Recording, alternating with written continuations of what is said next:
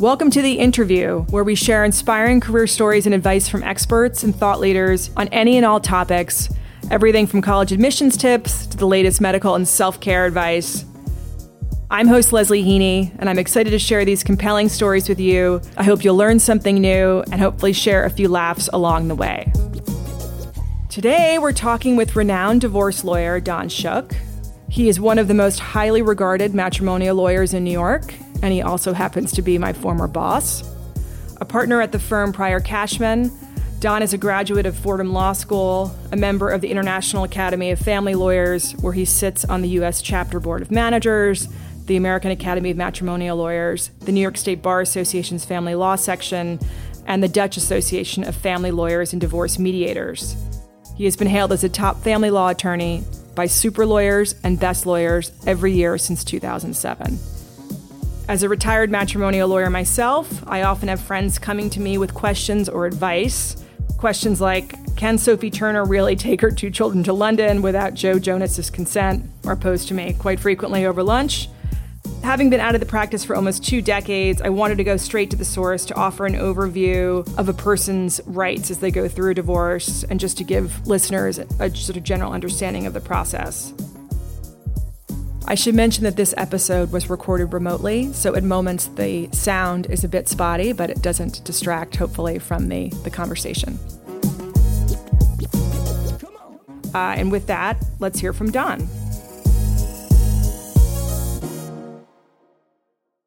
You know, some people, you know, when they're thinking about getting a divorce, and let's say there is a reason, like you mentioned, you know, someone had an affair or you discover someone's not who they say they are. I mean, there can be a whole host of things. New York State, you don't. Can you explain what no fault is? People really don't. You you don't really need to prove a reason anymore. Is that right? The only thing you have to satisfy is is a duration. Someone married for three weeks cannot get divorced based on an irretrievable breakdown of the marriage, which is essentially no fault. Um, so back in the days when you were doing this kind of work, um, you had to prove grounds, whether it was adultery or cruelty or abandonment of one kind or another. That you no longer have to do, and that's you know most states had gotten to no fault far earlier than New York, and New York is now in that at least that modern age. New York also doesn't recognize legislated joint custody between parents, whereas in many other states you start with the presumption of joint custody, which means 50 50 access and equal decision making.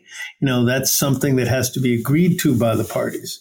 It can't just be ordered by the court without further hearings if one of the parties disagree with that. Um, so New York has played catch up. Yeah, which well, I remember that. I mean, I remember having a having grounds cases if if a spouse didn't want to get divorced in New York, 20 years ago. But what what states do have the presumption of, of custody? The presumption that you I'd say the vast majority. I think Connecticut does, New Jersey does, it's just in, in our tri-state area. Um, most of the New England states, I think Massachusetts does. And California? I think California is a presumption of joint custody too. New York is one of the last holdouts of um, you have to either agree to joint custody or there is a determination that divides the spheres of influence. Um, someone makes the decision on medical and the other person makes a decision on school, or someone makes a decision on all the major issues. Um, we're moving, the courts are moving away from that because I think there's a recognition that um, when you create that kind of imbalance where one parent in an angry divorce makes all the kid decisions for the kids, it creates such conflict that um, it's not worth it. So they generally put into place a parent coordinator who will help mediate some decision on um, how to resolve an issue on whether you're going to go to private nursery school or public daycare.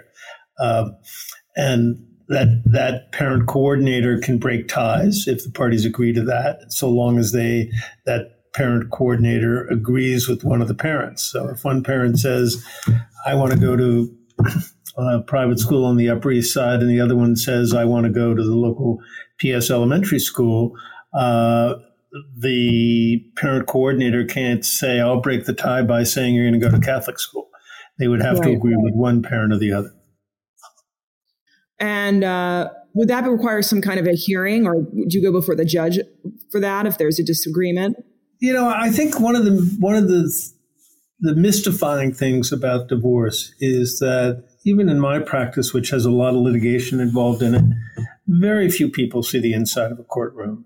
And the ones who do see the inside of the courtroom, very few of them have a trial on, on any issue. It's a, it's a very small percentage uh, that end up going to trial e- either on the finances or custody. You know, there are instances where, where there'll be interim relief on or, ordering temporary support or a temporary access schedule. But ultimately, once people see the inside of the courtroom and see how long it takes to get things accomplished, and the fact that they've turned their personal lives over to a complete stranger, um, they're more inclined to find some resolution. And at least on the custody front and decisions about access schedules, they're willing to work with mental health professionals who are large, the bulk of the parent coordinators are mental health professionals. Some are lawyers, but you know, I would suggest if there's higher conflicts or issues regarding people's mental health, that you'd want to want to want a parent coordinator that has a mental health background. Yeah, well, that makes sense. And then what about so? Do you want to explain kind of how property gets divided, at least in New York, and the idea of what's marital property and separate property? Because I hear people, you know, say, "Oh gosh, I have nothing because the when we bought the house, he put the house in his name. So, first of all, New York is not a titled state. Um, it is an equitable distribution state. So, in the old days in New York, the husband classically had all of the assets in his name because he was the working spouse. And prior to equitable distribution, he kept all of those assets. And in exchange, the wife got some form of alimony, and it was often for a lifetime because they weren't getting any of the assets, or they'd be allowed to stay in the house until the children reached a certain age and then have to move out. Today, we don't really, unless you have a prenuptial agreement, which has become extremely popular in the last 10 to 15 years, which can regulate around what the law is, but the law is any income that you have during the marriage any asset that you acquire from that income during the marriage is going to be a marital asset subject to equitable distribution, which the longer the marriage, the more likelihood it's 50 50. And anything that you have prior to the marriage, or anything you inherit from a relative or gifted from a relative, would be your separate property, except to the extent you use that and commingle it into a jointly held asset.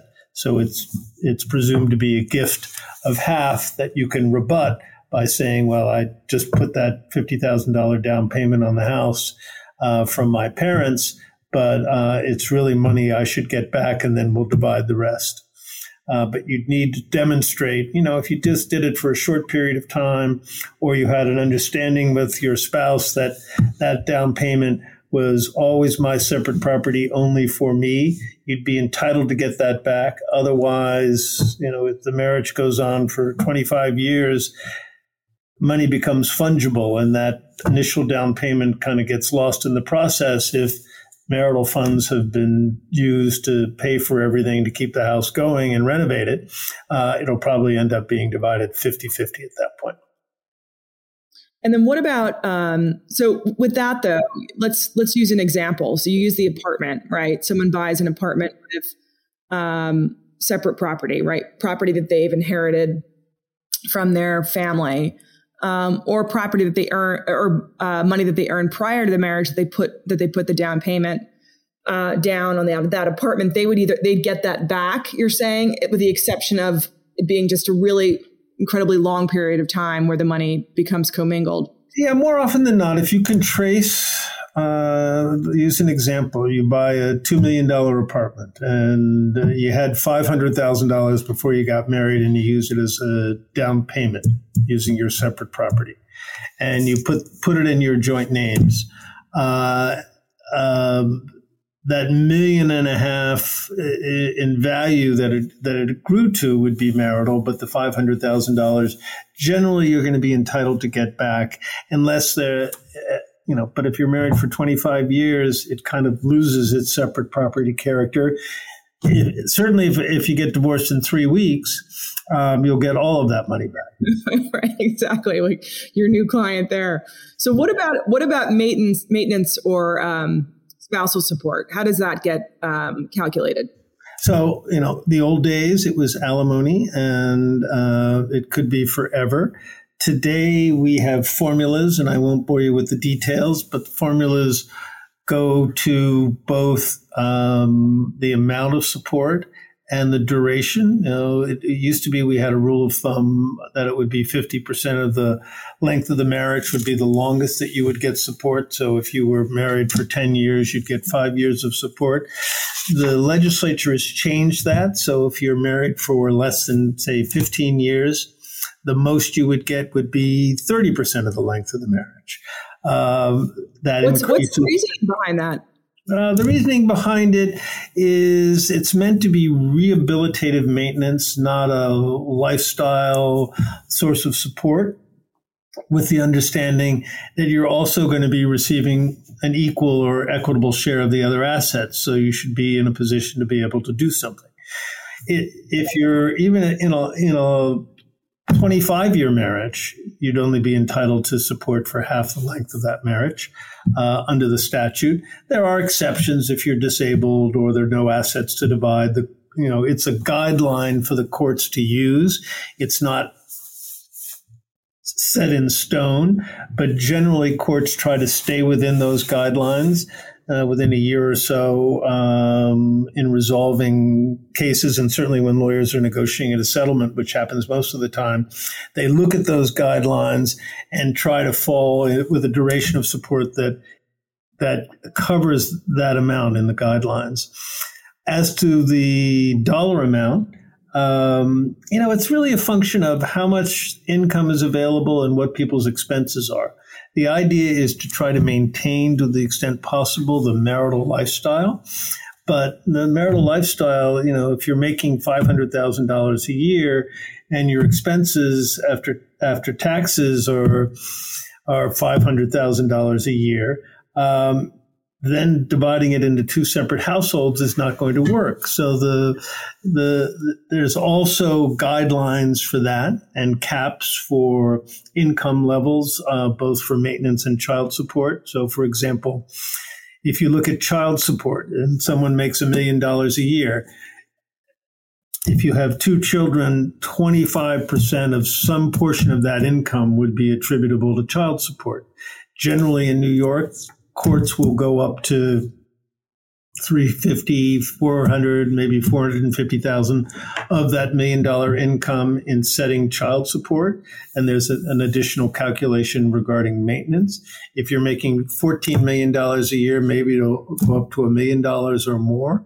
Uh, but um, it's really meant to stay within a certain guidelines. There's certainly exceptions to that. I'm sure you've read about them in the newspaper. Uh, but when you're above a certain income level, uh, the guidelines are far less relevant, and it's really a function of what are the expenses been for the family and the kids, and just pay that amount, or look at the assets that you're going to receive uh, as the non-moneyed spouse, and what income is that going to generate to cover your expenses, and then the balance would be paid by the moneyed spouse.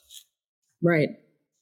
Well, that makes sense. I mean, I um, what if you know there are circumstances, and we had a couple of clients like this, and I have friends whose husbands or wives have done things like this, where they're in the process of getting a divorce, um, or they know the other spouse is thinking about filing, and they sw- switch jobs. Right? They go from making a million dollars a year to two fifty. They want to become a professor. Um, how does the court handle that? I mean, it's a drastic change in lifestyle uh, the other spouse in control that decision necessarily, but they're living with the with its outcome.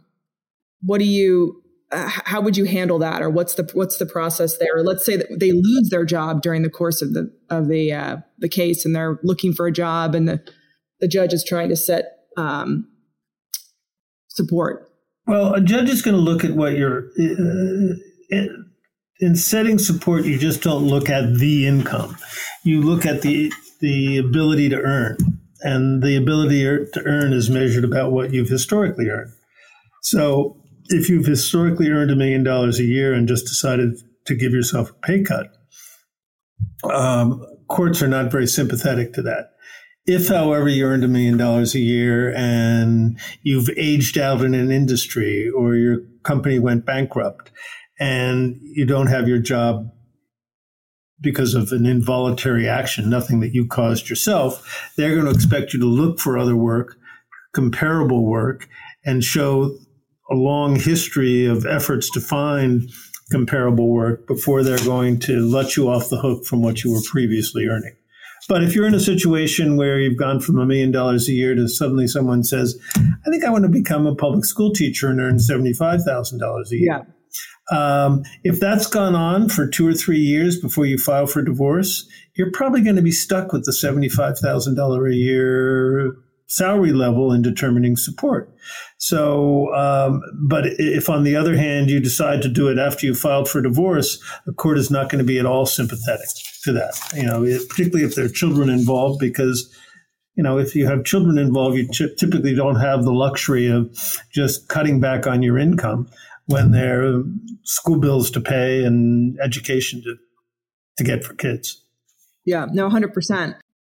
I know often when people are going through a divorce, both spouses will stay in, under the same roof. So they don't, as they don't want to lose kind of, um, you know, a- access to the apartment, but also ownership of it. Can you explain that? I mean, people want to kick their spouse out because they're they're fighting and it's uncomfortable, but you can't legally do that, right? And um, there's also some some strategy or thought behind that.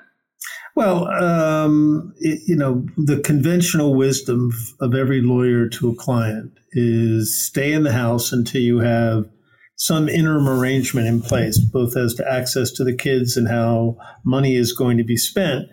And, you know, if you're the one who wants to get out of the relationship and the other spouse doesn't, um, by being around, it's a it's a regular reminder that I want to get divorced, and you can't just bury your head in the sand, and you have to do something about it. Right. Um, you, but on the other hand, um, you can't force a sale of the house until there's a divorce judgment.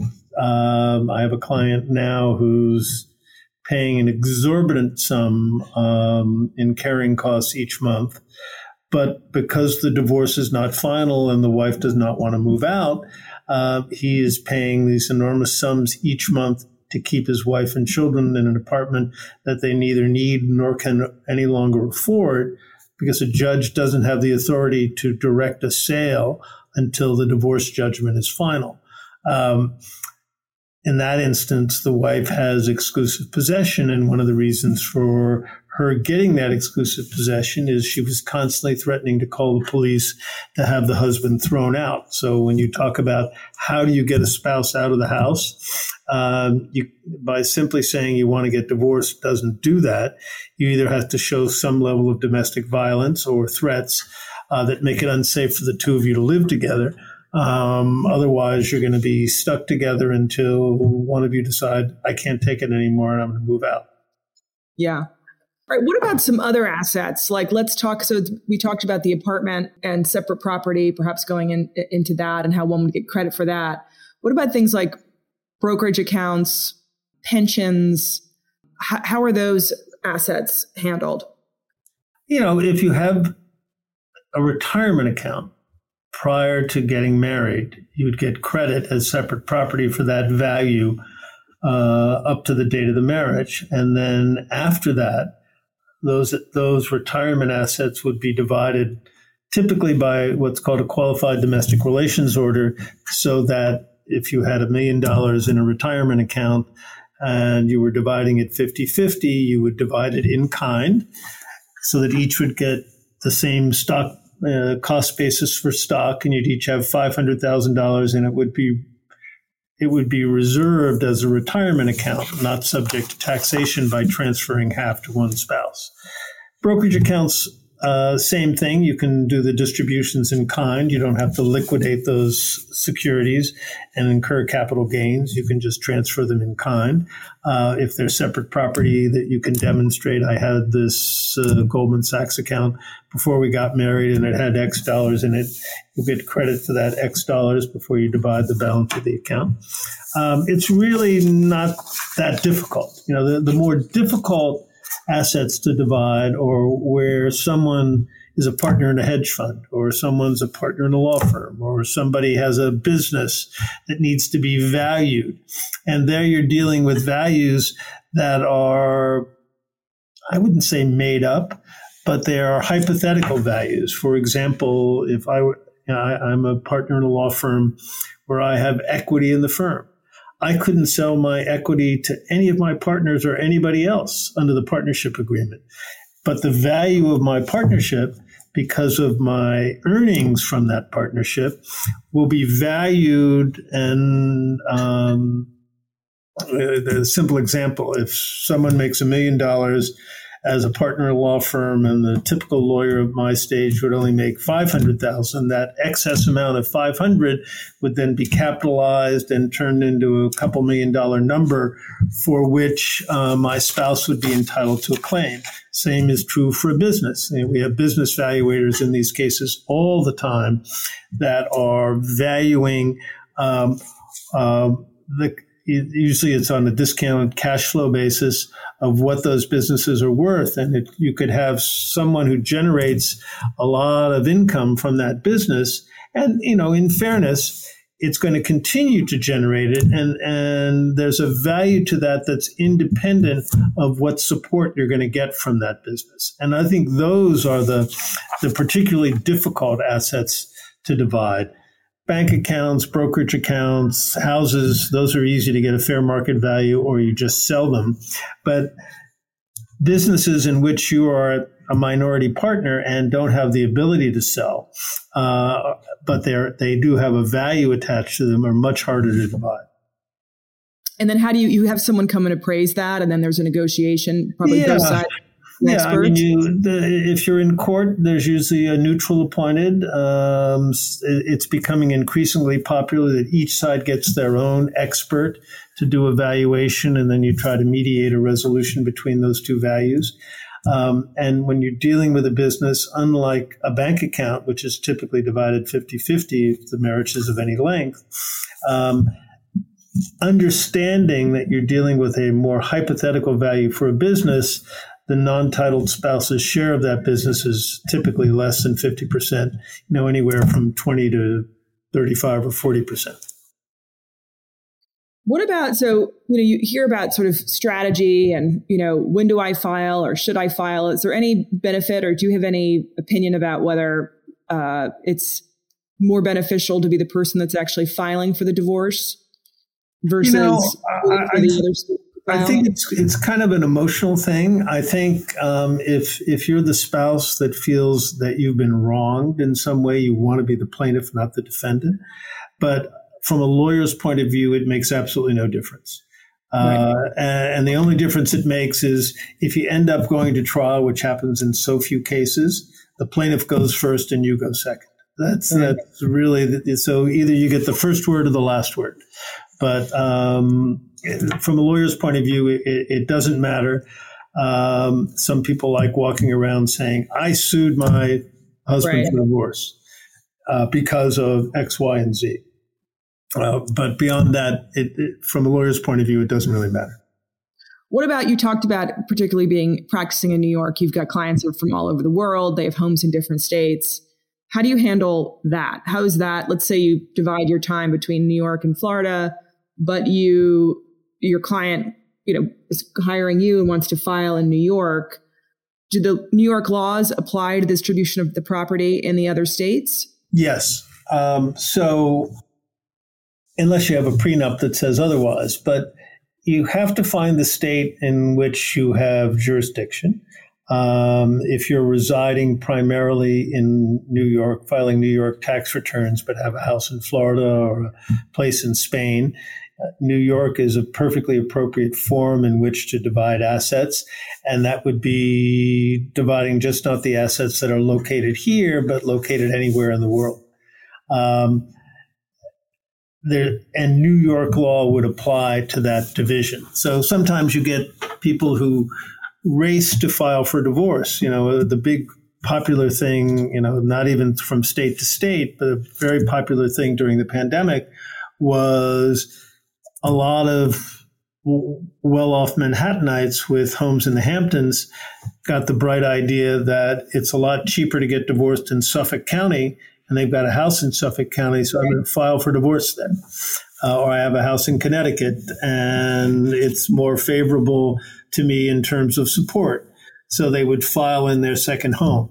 Um, that often works. It doesn't work, however, when there are kids involved and the kids end up back in school in New York and you haven't resolved the custody issues because that typically is going to be resolved in the state where the kids go to school and live primarily.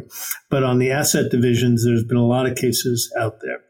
Um, and we often have jurisdictional disputes on I'm just finishing up one. I hope it's finished now between New York and California on who was physically served first, and um, and it's kind of unusual that just the, the, the, moment of time of just being 20 minutes ahead of the other person and serving them with divorce papers gives one state an advantage over the other in terms of dividing the assets. And so, in that case, in the case you just used of the of the person being served, and somebody wants jurisdiction in California, California's community property, right? Um, Correct. And New York, or and the other client wants New York. New York then establishes jurisdiction and says to that defendant that they have to appear in court in New York. It's, That's correct. Even, even, if the defendant serves the other uh, spouse with papers from California. That becomes moot at that point. Well, if, if New York was the first place where a party was served, uh, even though they have homes in California and homes in New York, um, New York would assume jurisdiction and the assets would be divided under equitable distribution law rather than California's community property law. So, you know, it, it's a combination of who serves first and which is the more convenient form.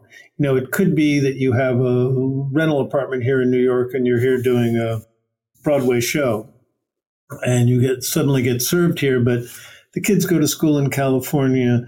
All the assets are in California. Your homes are in California.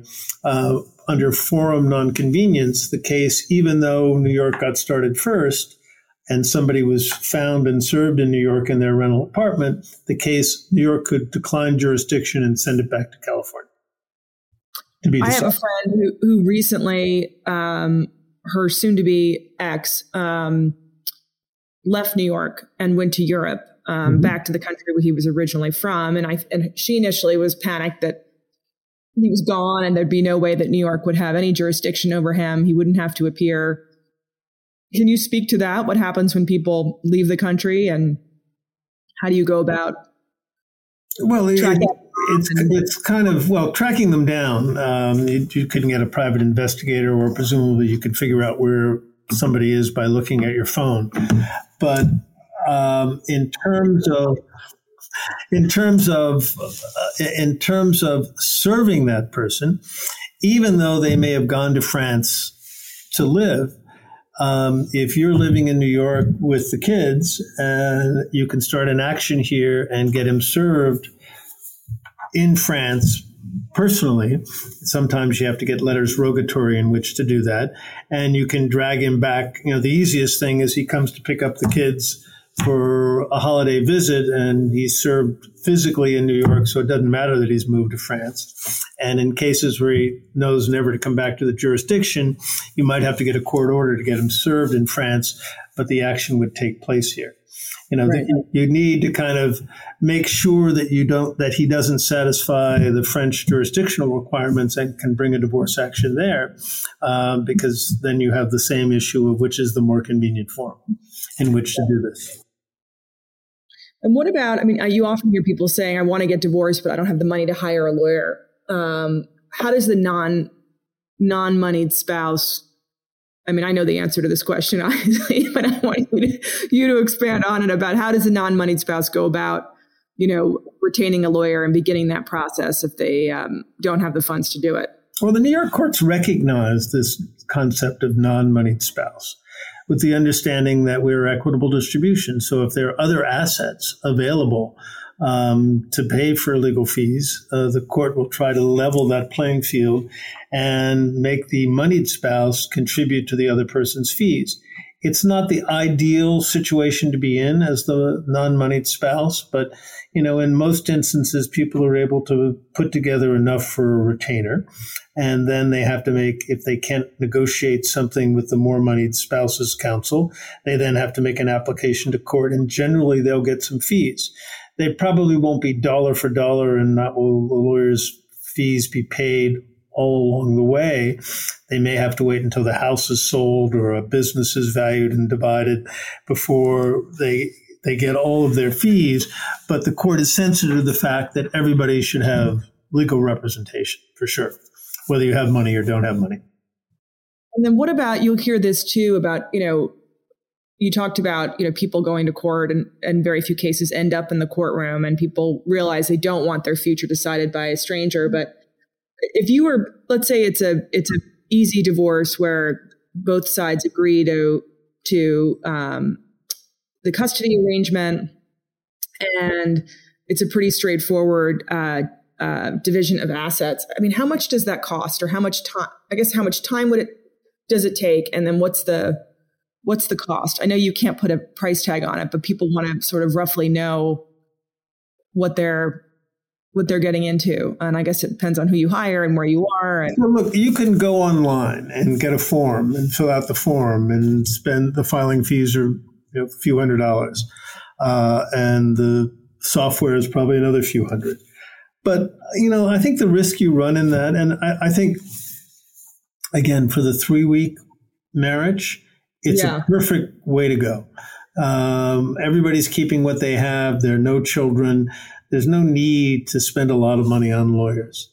However, if you do have assets and you do have kids who are going, you're going to have ongoing responsibilities for, I think you're really being short sighted if you don't hire a lawyer. Uh, doesn't necessarily have to be um, at my price point, but there are certainly less expensive lawyers out there. So you understand when you're signing what the tax ramifications are of, right. uh, of, oh, gee, I'll give you all of my retirement account and I'll keep all the cash. Well, that's not really a fair trade because the cash has already been taxed. You're not going to pay tax on it. And the moment you take a dollar out of the retirement account, 40% of it is going to go to taxes.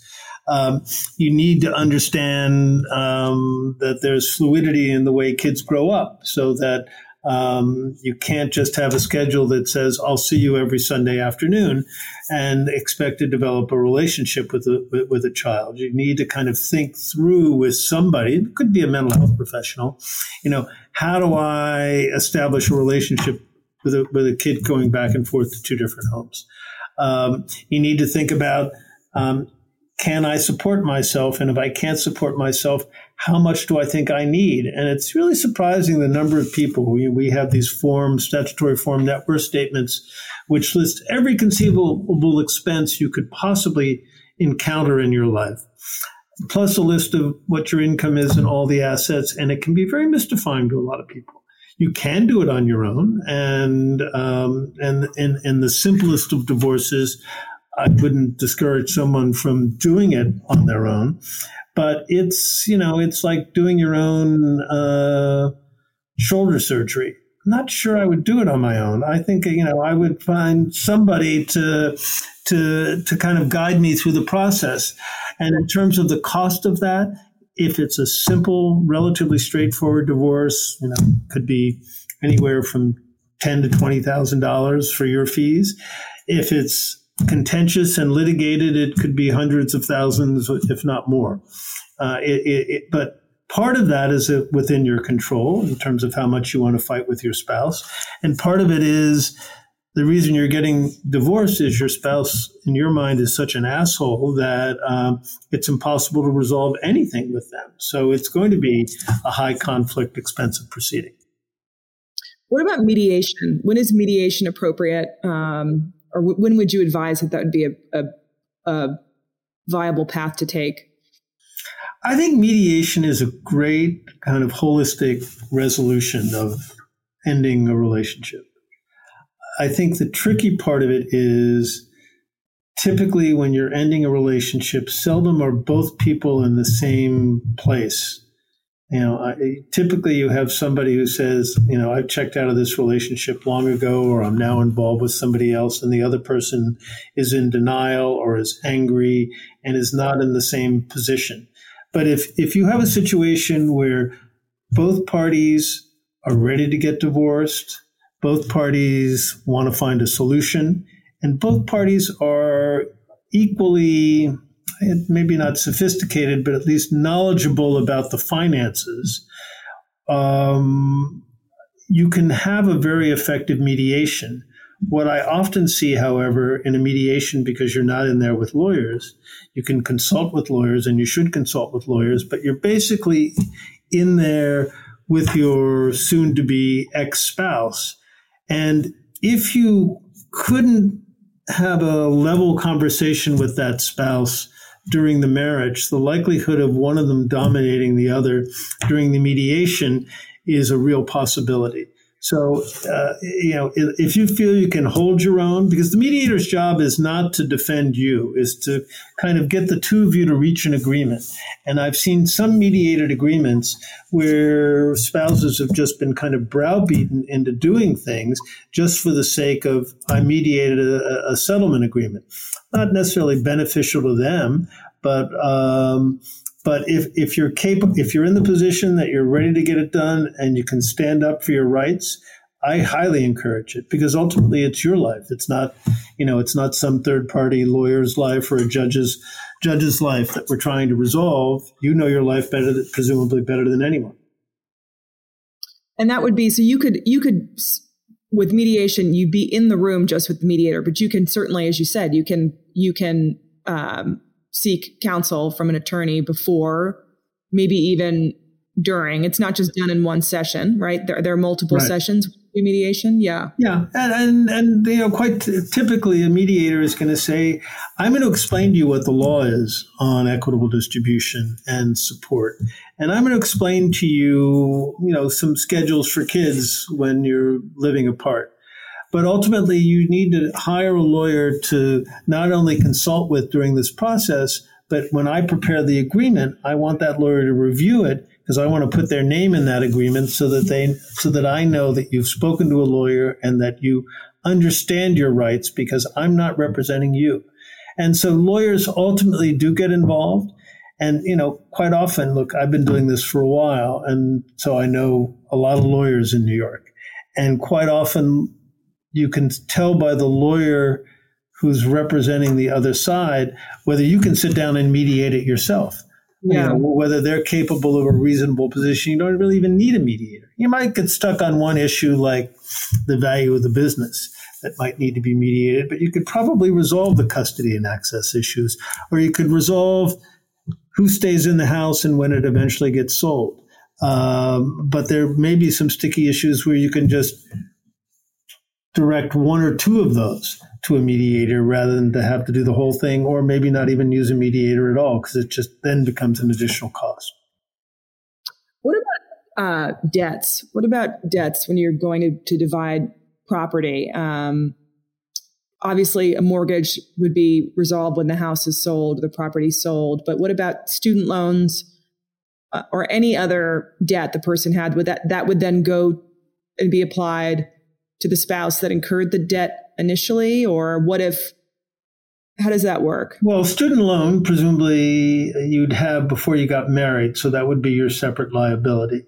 But, you know, let's, let's say it's for children to college or something and you, you oh, co-sign. Oh, then, then, then it's, it's going to be a marital debt that you're both going to have to share in, in some way. I mean, typically the more moneyed spouse would take a larger share of that or all of it in exchange for something. You know, you get a lot of credit card debt that gets wrapped up in some of these cases, but um, and tax tax debts that accumulate during the course of the marriage. But if it emanates from an activity during the marriage, it's a marital liability that would have to get resolved either out of the assets that are being divided or some pay, payout going forward, either in the form of reduced support or something like that. What if a spouse, you know, in the lead up to the filing, you know, is, you know, spending money on a on a girlfriend or boyfriend or you know, and just wasting assets without the permission of the other spouse. Um, how is that handled? How does a judge look at that? Um, you, you know, if, if it's just, if it's just like you know a few dinners out uh, or an occasional trip, you know, there can be certainly an adjustment. It's called marital waste. You know, I just finished a case where a guy was spending ten thousand dollars a week on phone sex. Right. You know, that, that's clearly something. He doesn't have a problem. That's not a problem. and, and, and, it, and, believe it or not, it wasn't even the reason they were getting divorced. but but but you know that kind of waste, which runs up into the hundreds of thousands of dollars, clearly a judge is going to say that's your responsibility. It's going to come out of your share of the assets. Uh, it's not going to come 50-50 out of anybody else's shares. That's, that's the kind of the clearest example of marital waste that uh, I mean, plus this guy was um, it was a dominatrix, and it, it, I could never imagine how you could how that could be work over the telephone. But uh, even so, an even greater waste it seemed to the judge when he, when he when he, when he was faced with that issue.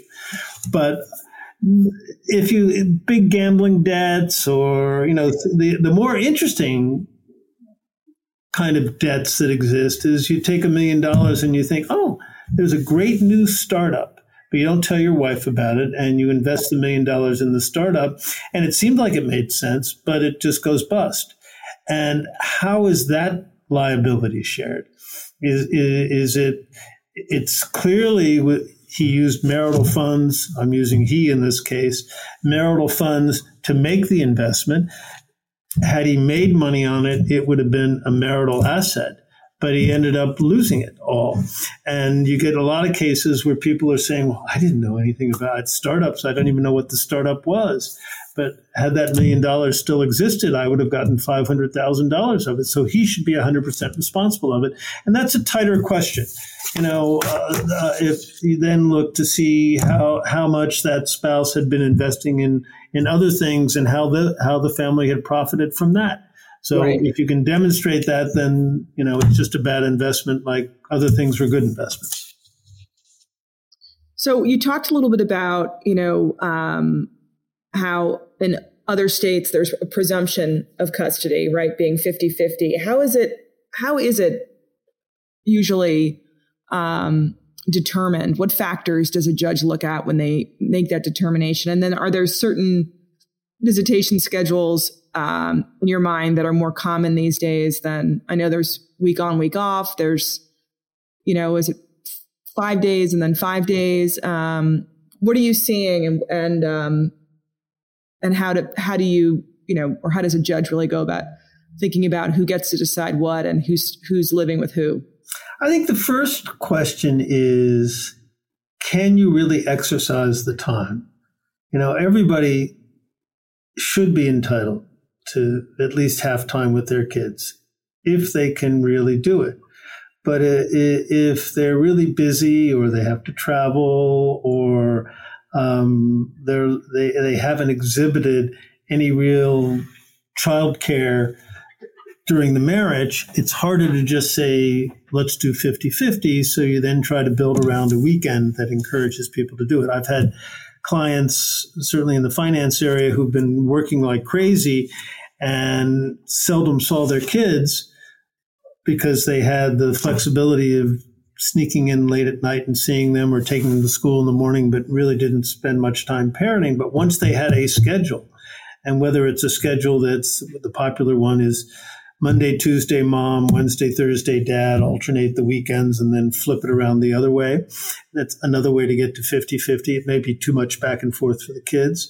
But I've had lots of, particularly fathers, who have a set schedule, which could be look, I want every Thursday to Monday, every other Thursday to Monday, and then a dinner during the week uh, or an overnight during the week. And, and the wife would say, I, I don't think he'll ever even do that. And I think if you actually have a set schedule, um, people actually become better parents in divorce because they actually stick to the schedule because they don't have that flexibility of seeing the child anytime they want. Um, but I do think the the trend certainly is towards 50-50. And I think um, you have to figure out that you can arrange your work schedule, and that's more possible now that people are doing more stuff remotely than they ever have before. That you can actually do it. You probably need childcare to go back and forth between households to help make it a little bit easier. But I think that's certainly the trend, and you know, I hope it continues. I think it's very helpful to the kids. I mean, what about moving to another state? Sometimes you'll hear a spouse as a job opportunity, um, and perhaps that's that's the mom or the dad and has the children with them more often, what kind of criteria would a court look at to determine whether they can do that? It's a, in New York. It's very difficult. It's very difficult to move. Um, you're pretty much tethered to where the kid's school is, where they have habitually resided. I had a horrible relocation case where the wife moved out west to a place to live with her family during the pandemic. Enrolled the kids in school there. Father was a very erratic character, but they had gone to public school in New York City. And after a year and a half of living out there, there was a trial um, where the forensic evaluator, in, in custody cases, the forensic evaluator will say, well, what's in the kid's best interest? Should they be living in New York where the father is and the mother certainly has the ability to live, or should they the father, father be forced to come back and forth, or the children travel back and forth, you know, across the country to see their father? And more often than not, you're going to find, unless there's domestic violence or something like that, that the kids are going to be ordered back to New York. Yeah, it's very New York centric, and uh, it's a and to me, it, you know, it's antiquated you know, much in the same way New York was behind the times in terms of uh, no fault divorce. The world is so much broader now, and the way people communicate is, uh, virtually now is so much so much different and impactful. I have a grandson who has kind of grown up on FaceTimes and Zooms yeah. uh, to see people and can actually connect in a way yep. that we think, unless we have that physical touch, um, there's no connection whatsoever. So I think it's an area relocation is one that has to change because people are so much more mobile now, and the and and particularly now that you can work remotely. Uh, for a lot of places, you know, uh, people have jobs in New York who live in California. I mean, there are there are certainly ways to accommodate it better than the courts are accommodating in, in New York now. But it's very difficult to relocate unless the other person agrees. And typically they agree uh, when it means, okay, I, I have to pay less in child support, or I get all summer, or I get all the holidays, uh, I get all the fun time. And that's the kind of trade you have to do in order to be able to relocate if the other person is resisting. But I think that this is a body of law that's got to change now that people are being as mobile as they are. What about what what age is a parent um, financially responsible for their child? 21 in New York State. Most states are 18. Uh, New York is 21. But you are, but for custody purposes, you're emancipated at age 18. But you have a support obligation until 21. And really, at now age 10, 11, and 12, if you have a custody dispute, uh, maybe even younger. Uh, I've seen it as early as young as five and six. Lawyers are appointed for the kids that will yeah. advocate the children's position. And um, you know, you can have a eight or nine year old say, "I don't want to see dad" or "I don't want to see mom anymore," and they'll advocate that in court. Um, so kids do have a lot of say now in where they live and how they live. Um, and I'm not sure how good that is ultimately. The standard still is a judge will look at what's quote in the best interest of the child. That's the standard, but you know, yeah. what does that mean?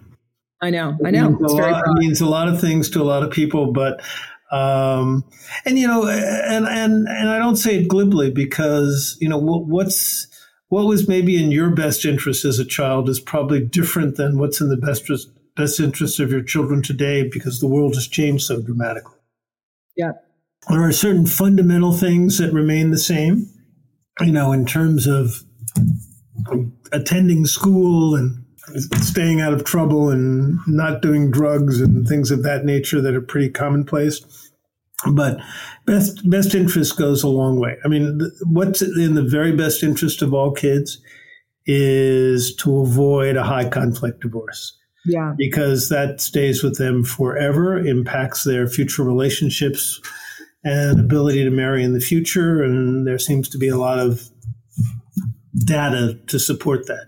You know, it's the parents that are capable to put on the fake smile and not badmouth the other parent that makes the healthiest child in that circumstance. Let's talk about that. So you have a client that comes in and and you you consult with them and they decide they want to move forward. What kind of advice do you give them about that part of the puzzle? About how to, I guess, for starters, how do they talk to their kids about it? Um, do you recommend that that they speak with a family therapist first? What what kind of direction do you give clients?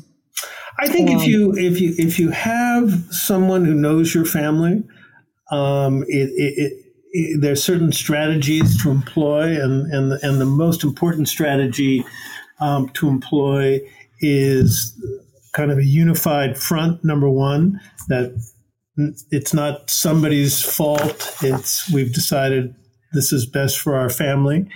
Uh, it's without bad mouthing somebody and let them know that really the adults are in charge because they don't really care. I mean, all they want to know is where am I going and when am I going there? And am I still going to be able to go to my same school? Do I have to, if we sell our house, where are we going to go?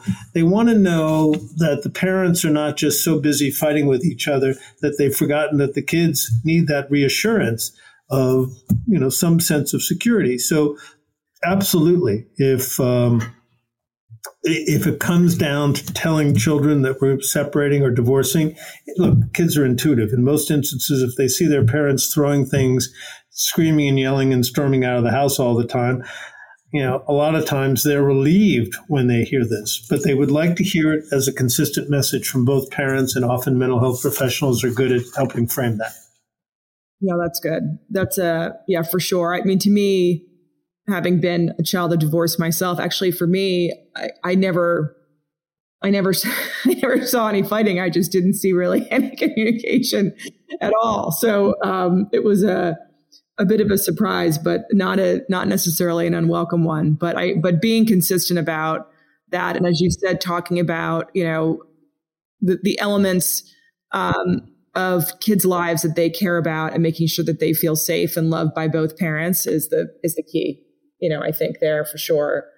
And then what about, you know, you, it's the right time, you consult with a lawyer. What should people be looking for in a matrimonial lawyer? I mean, what are there red flags? I mean, what, what, what kind of questions should they ask? Um, I think you don't want a yes person um, that said, "Oh, my husband's a bad guy. We're going to take care of him." You know, you yeah. want to be able to kind of get behind that in a way. You want to, I mean, you got to be a, a, reasonable listen, listener. I think a, a good listener, but I think you also have to provide the reassurance that you know what you're doing when you're taking the next step and explaining it. Because a lot of it, and particularly when you're going to court for the first time, if you've never been, you know, kind of understand how that process works. And I think the best way to kind of do that is interview more than one lawyer. I mean, yeah. you know, you get a, it's, it's very helpful that a friend of yours has used a particular lawyer, or your your sister knows of a great person that that could represent you. But uh, I think ultimately it behooves you to do a little shopping around and um, test out what other people have to say. I don't think you're going to hear that they have radically different views of how the law is going to affect their case, but they may have a very different view on how to approach your case. Whether it is, you know, there in some instances, you're trying to find a resolution if you can. In other instances where somebody is coming in and they're just emptying the bank accounts and uh, filling up the credit cards with phone sex, you have to act immediately, and it's and it's it, and it's you're fearful that if you don't act immediately, there won't be anything left to divide because they'll find a way to have siphoned off all the money, taken it offshore. So you have to be able to act decisively and explain why you're acting decisively. But if you if you if you're not faced with that situation, you really want to treat this as getting these people to the next place in their life, which is often not easy because they're coming with a lot of baggage in a bad relationship. Well, you hear, I'll, I'll hear friends that will go, say, they'll come back and say that the, he or she lawyer said, you know, we're going to go, we're going to get him or we're going to get her or whatever. And, I, you know, depending on what's happened to lead them to that point, they like hearing that. At the same time, what I say to them is that's not necessarily what you what you want in an attorney, right? Because that means you might be dragging something out or being combative over something that you're going to end up in the same place, but it's going to be a much rockier, more upsetting road for you and for your kids. Um, and much more expensive. Yeah, and much more expensive. 100%.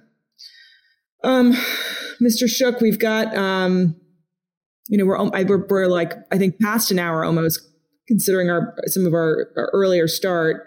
Any parting advice for people or any, any lessons learned um, from your how many years have you been practicing? I mean, I, I worked with you 20 years ago, so it's got to be. Actually, don't do that. Then you'll reveal. You, you don't need to reveal that. But no, no. But it's funny. This is my kind of my third career in the law. So um, it took me a while to figure out family law was right for me. I wasn't what I did first. It wasn't what I did at all.